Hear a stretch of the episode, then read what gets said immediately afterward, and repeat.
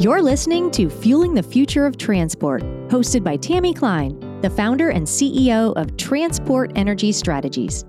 We'll talk all about the fuels and energy it takes to keep the world moving forward.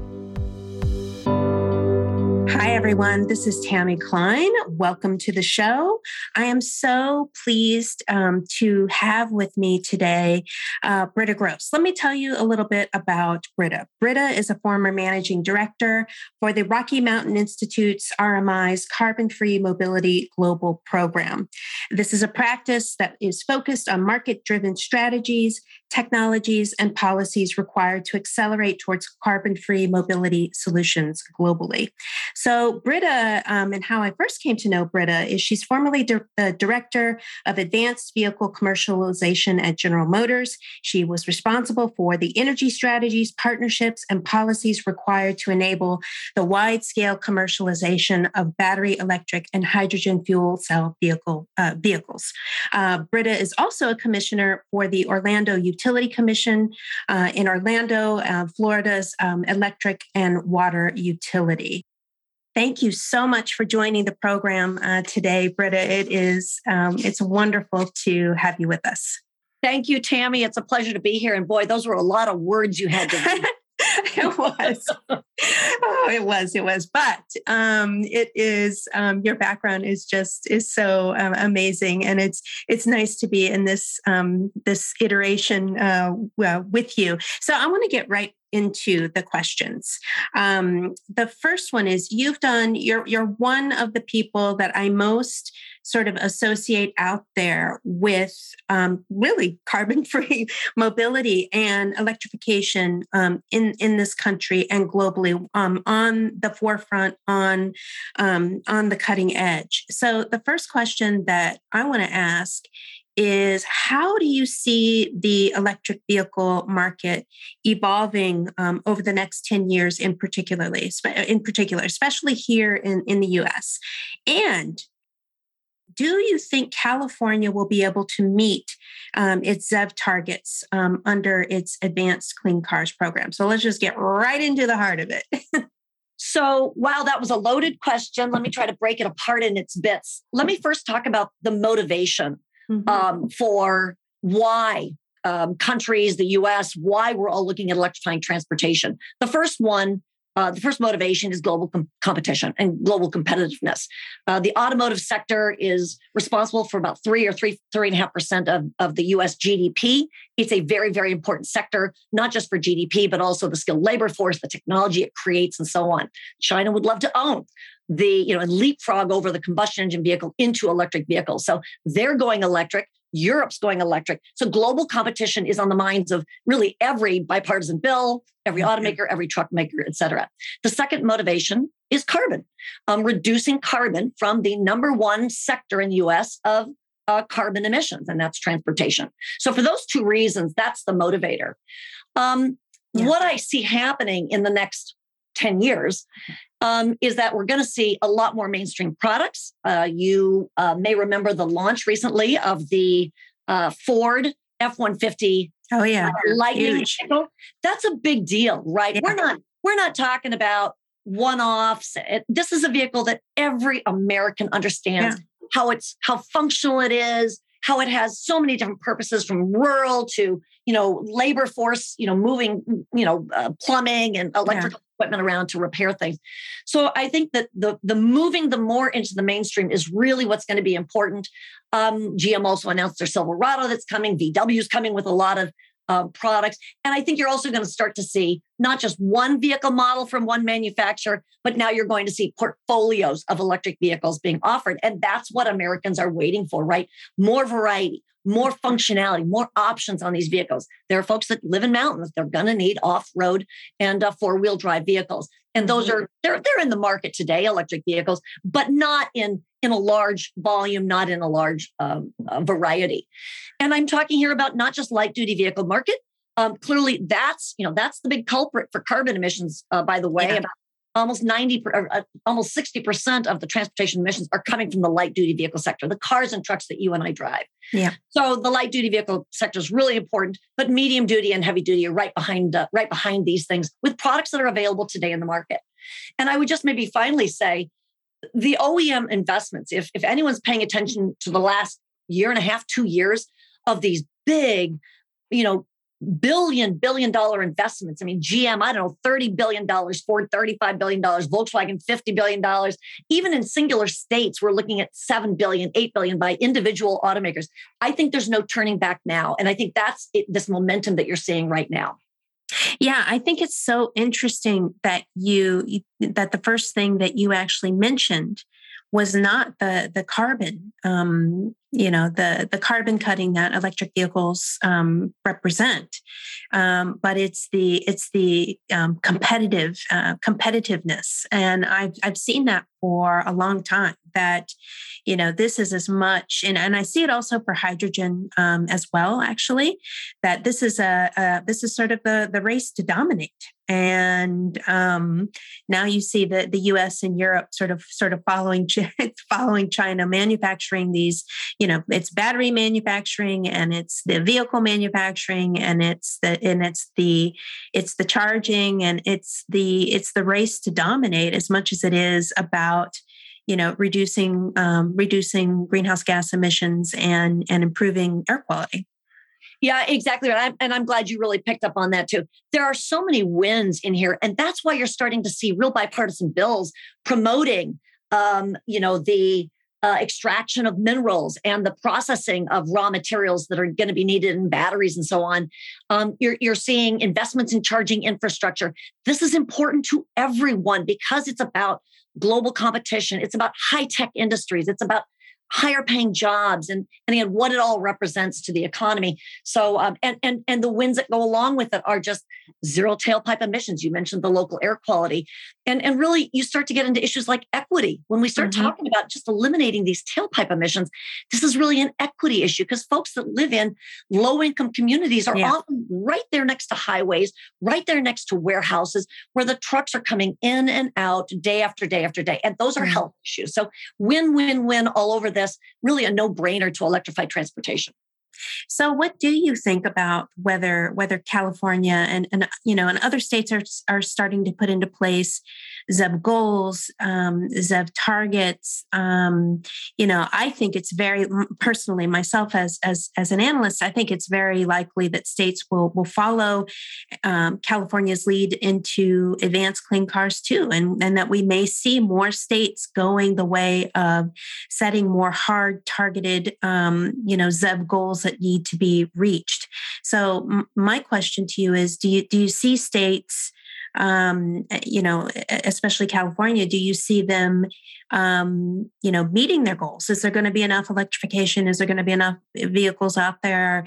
Is the is the tide, you know, in terms of consumers, sort of um, beginning to choose these vehicles? Is that going to happen in, in, in enough of a way for for states to be able to to to meet them, or is the point to just you know put the goal out there and to get you know the industry consumers charging like to just kind of get uh, folks kind of moving forward. Yeah i if you had asked me that question four years ago i would have said boy i'm not seeing the alignment in the mm-hmm. sectors that have to be aligned. I mean yeah you saw some early movers like california saying hey this is important to us. Um, you know we have these large ambitions like the advanced clean cars um, and proposed ruling uh, that's going to be coming out for uh, uh, criteria pollutants and greenhouse gas emissions after the year 2026. They were making some moves. Um, states like Washington, Oregon, you know, Colorado, and others um, following. But you know, if you don't have industry lined up right next to you, it's really hard to see the, the path forward. And, and if you don't actually have the federal government lined up too, it's really difficult for automakers and truck makers to figure out how to deploy vehicles in a patchwork system like we have, yeah. where the rules aren't the same in every state. But I think over the last two years, in my mind, and, and having been in this industry now for you know 20 years, more than 20 years, I think everything's changed. I think you are now seeing major, major, not only commitments, but investments. I, I, mentioned those earlier too.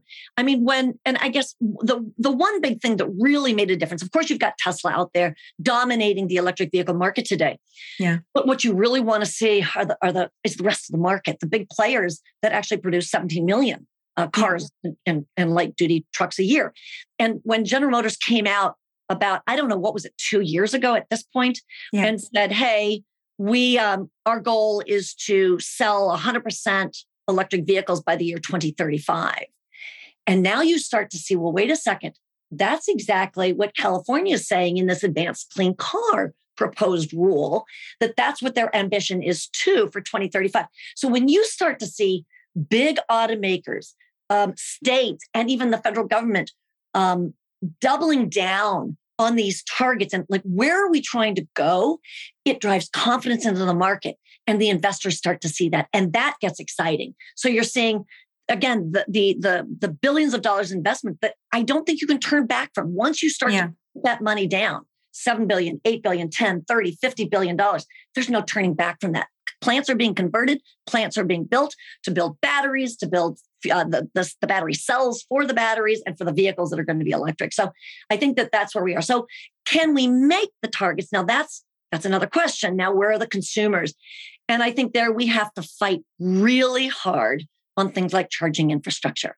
Mm-hmm. it has to be better. Um, the the NEVI program, this National EV Infrastructure Program that the federal government is now um, yes. um, working towards with the with with Congress in the um, new bipartisan infrastructure plan.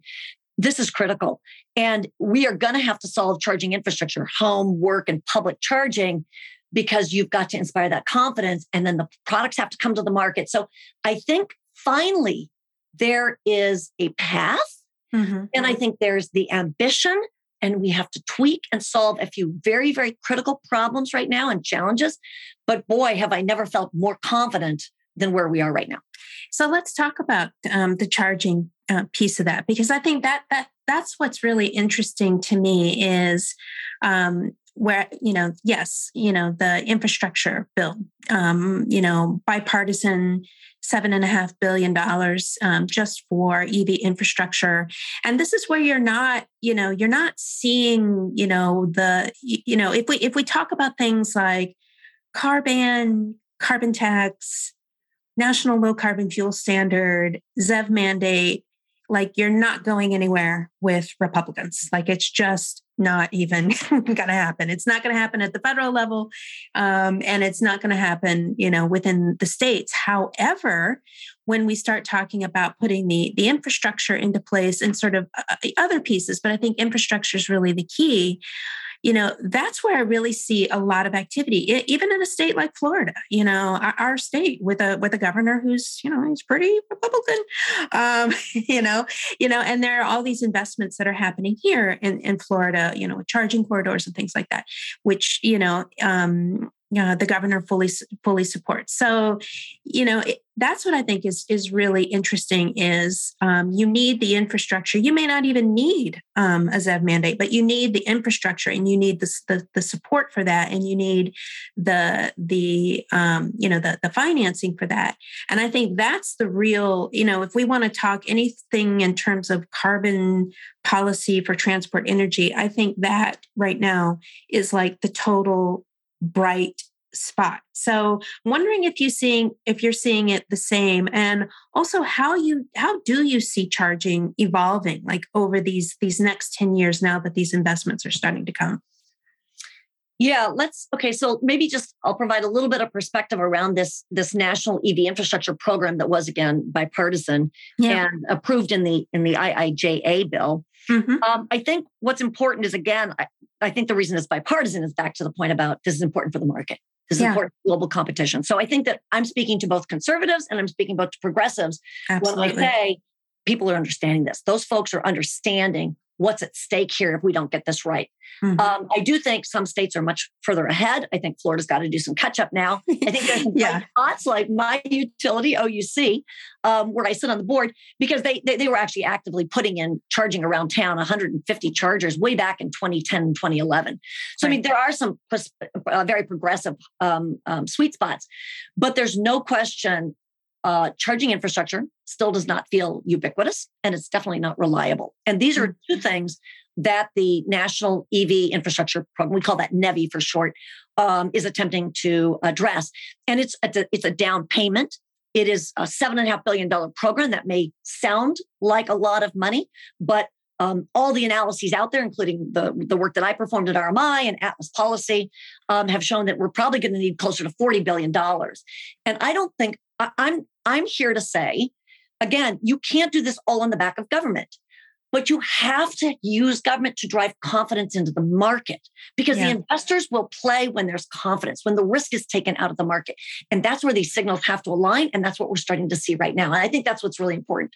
So when I think about like the highway infrastructure system, the highway charging infrastructure system, which is what the NEVI program is all about, um, it's a lot like just the interstate roadway system that we built um, in the back in the 50s, right? I don't use that interstate system very much. I mean, I'm here in Orlando and sometimes I'll go up to Tallahassee and sometimes I'll drive down to, to, to Miami. I don't use it very much.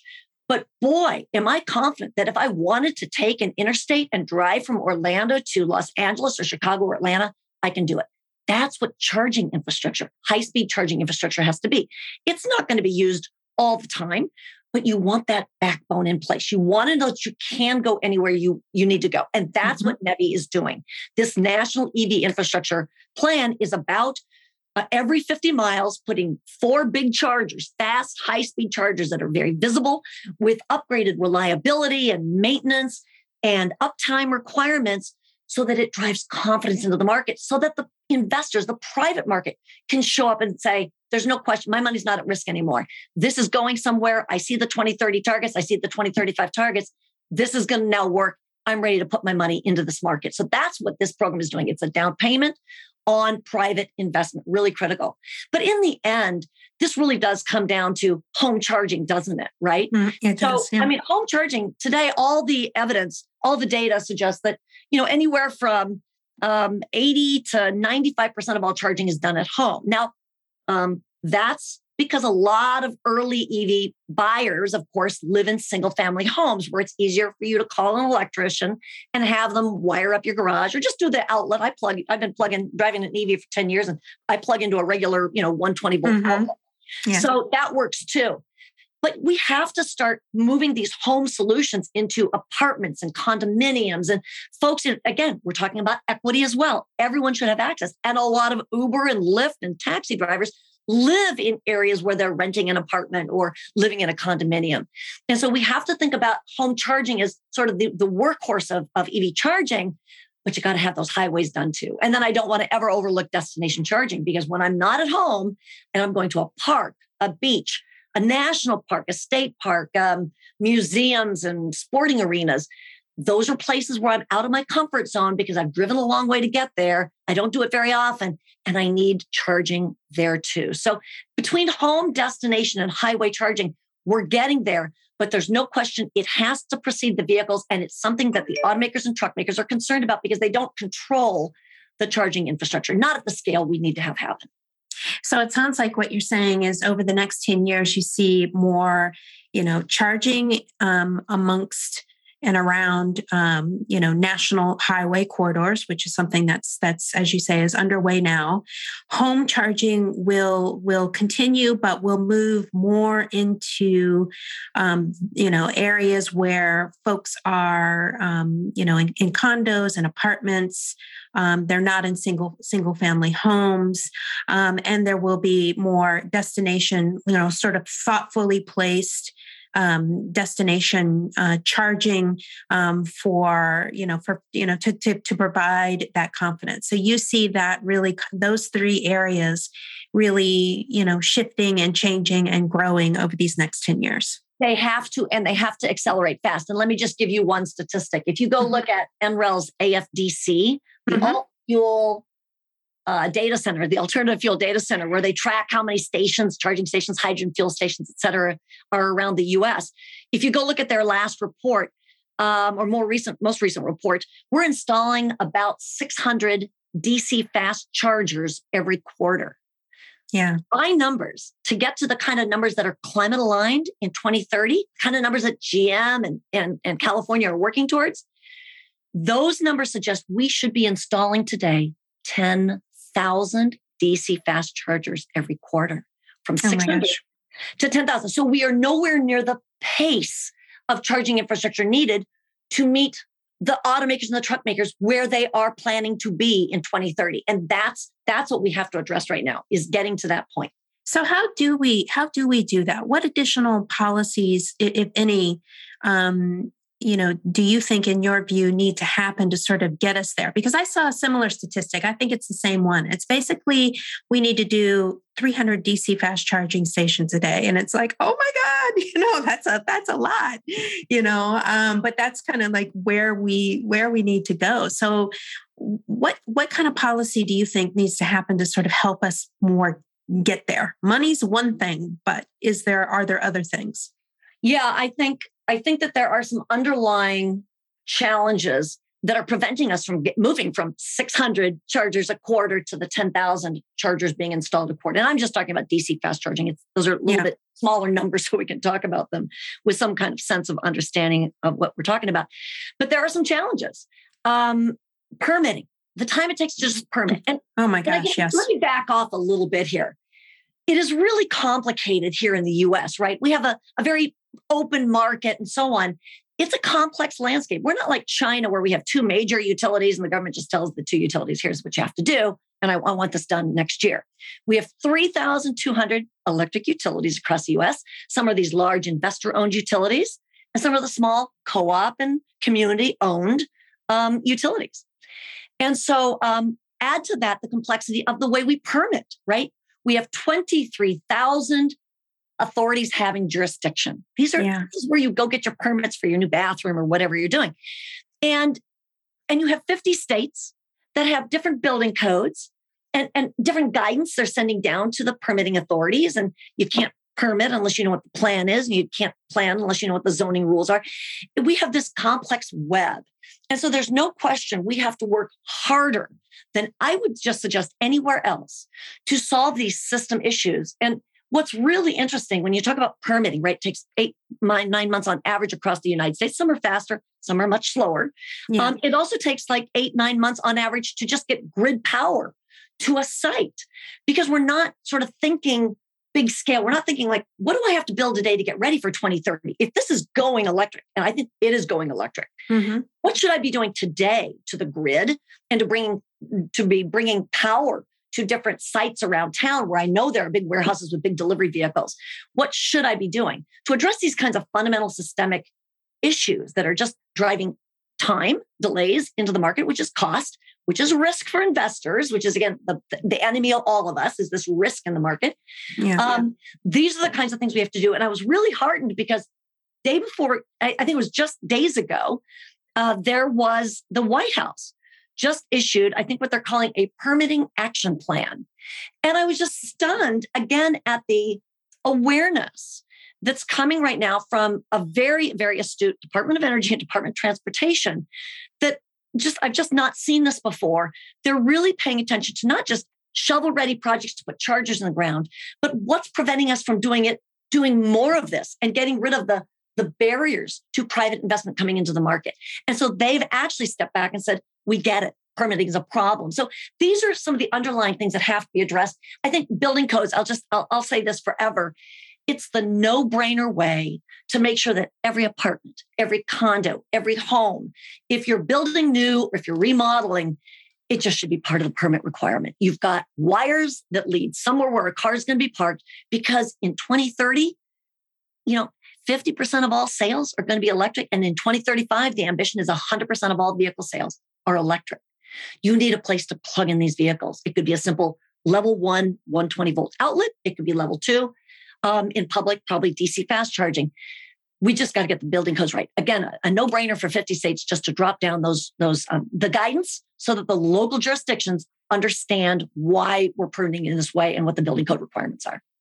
Yeah, I, you know, I think what you're saying is so important. This is an area that I, have worked on um, myself, you know, with the with the Fuels Institute, you know, sort of looking at various assorted barriers and permitting just comes up time and time and time and time and time again. And it was astonishing for me when I did that research project, looking at you know the 50 states and then also that the the select um, metropolitan statistical areas. We looked at 100 cities and counties, and it was you know, I was shocked at how many you know how much you know there wasn't a lot in a, in a lot of these very large areas you know at all addressing uh, this issue.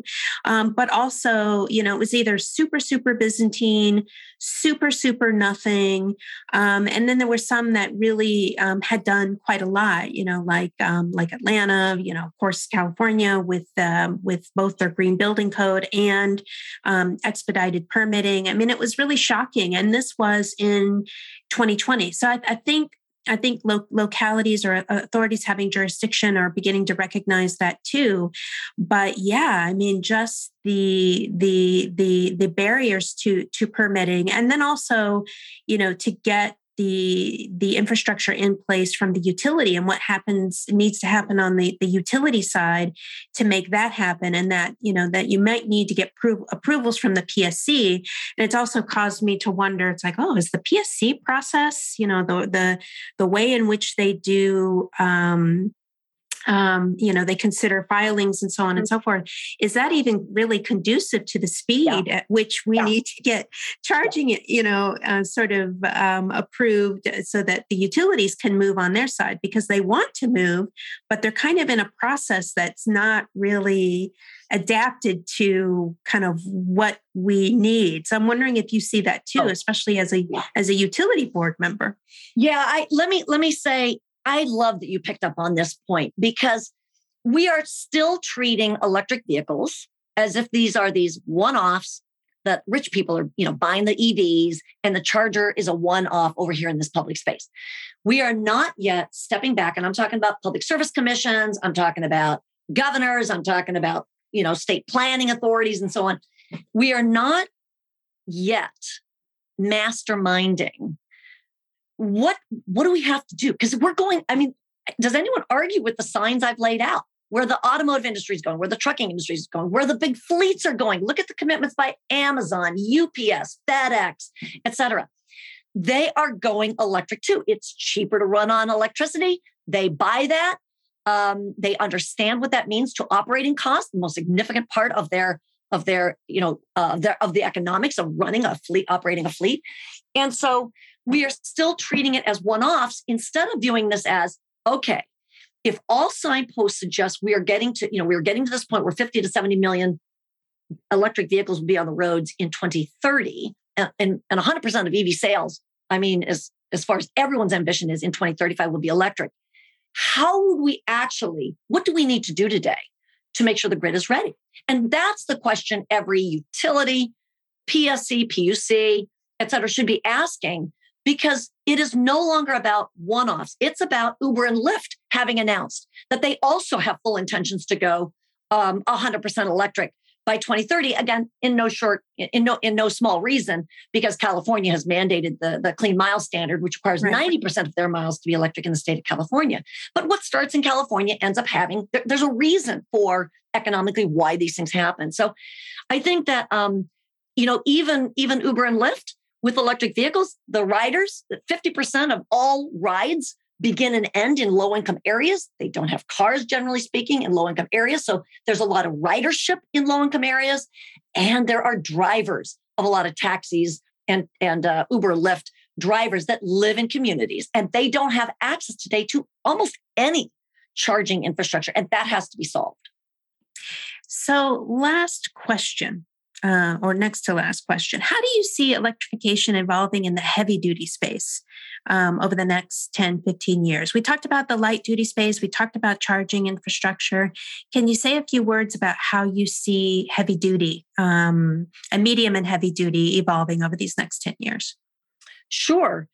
Um, look, we, we cannot look Whereas in the light duty vehicle sector, you can almost think of it like this homogeneous, they operate in the same way. We're all commuters and we're all driving short distances. You know, 80% of Americans travel less than 40 miles a day. And you can sort of apply that to the light duty vehicle sector. When you talk about medium duty and heavy duty vehicles, you don't want to continue to think about this as sort of a homogeneous group that, where everything is the same.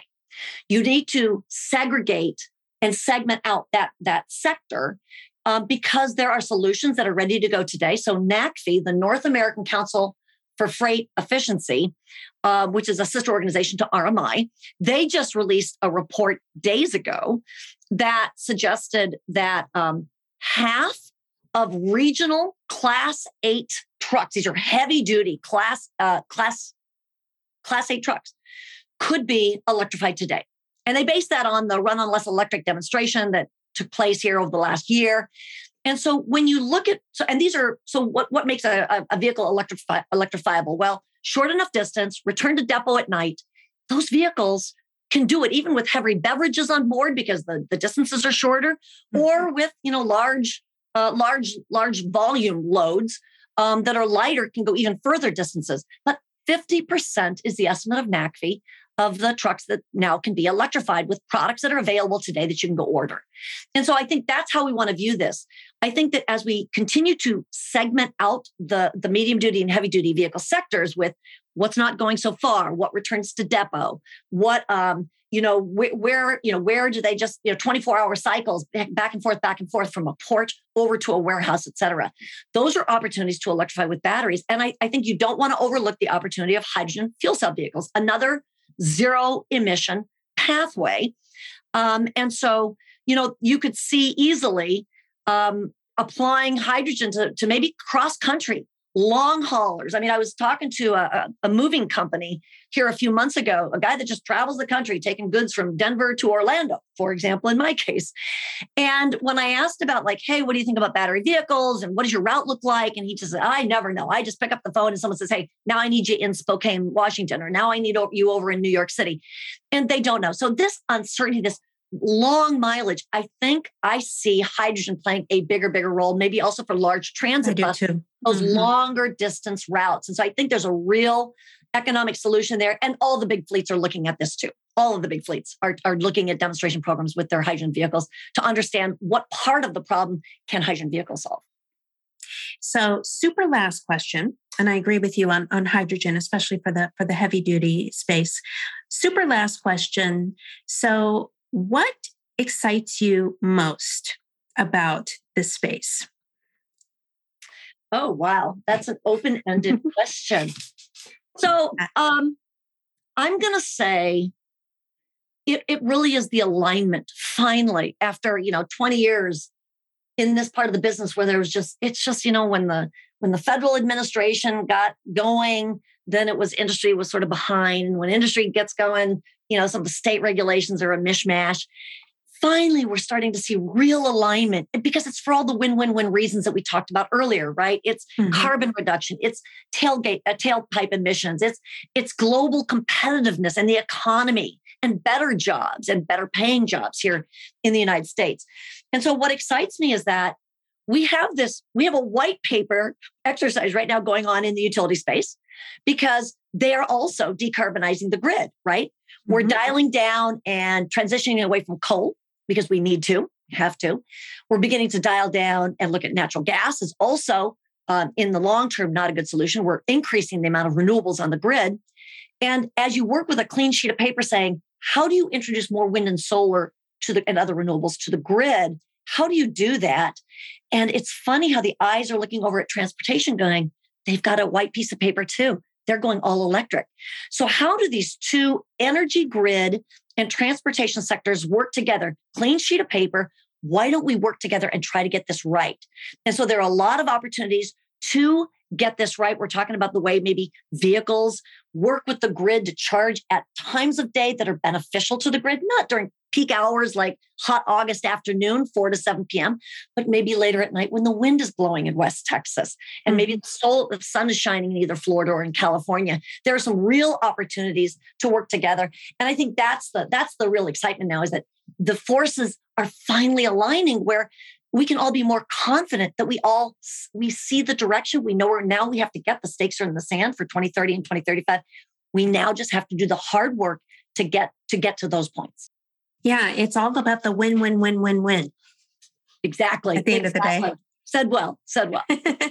Well thank you so much for being on the show britta. It was it was such a great pleasure to uh, to talk with you. And thanks to you all for listening Thank you, Tammy. It was a real pleasure to be here. Thank you for having me. Thank you. You've been listening to Fueling the Future of Transport. This show is hosted and edited by Tammy Klein, produced by Carolyn Schneer, and engineered by Alexander Nikolic. To hear more great episodes of this show, learn more, and sign up for a free biweekly newsletter, visit transportenergystrategies.com.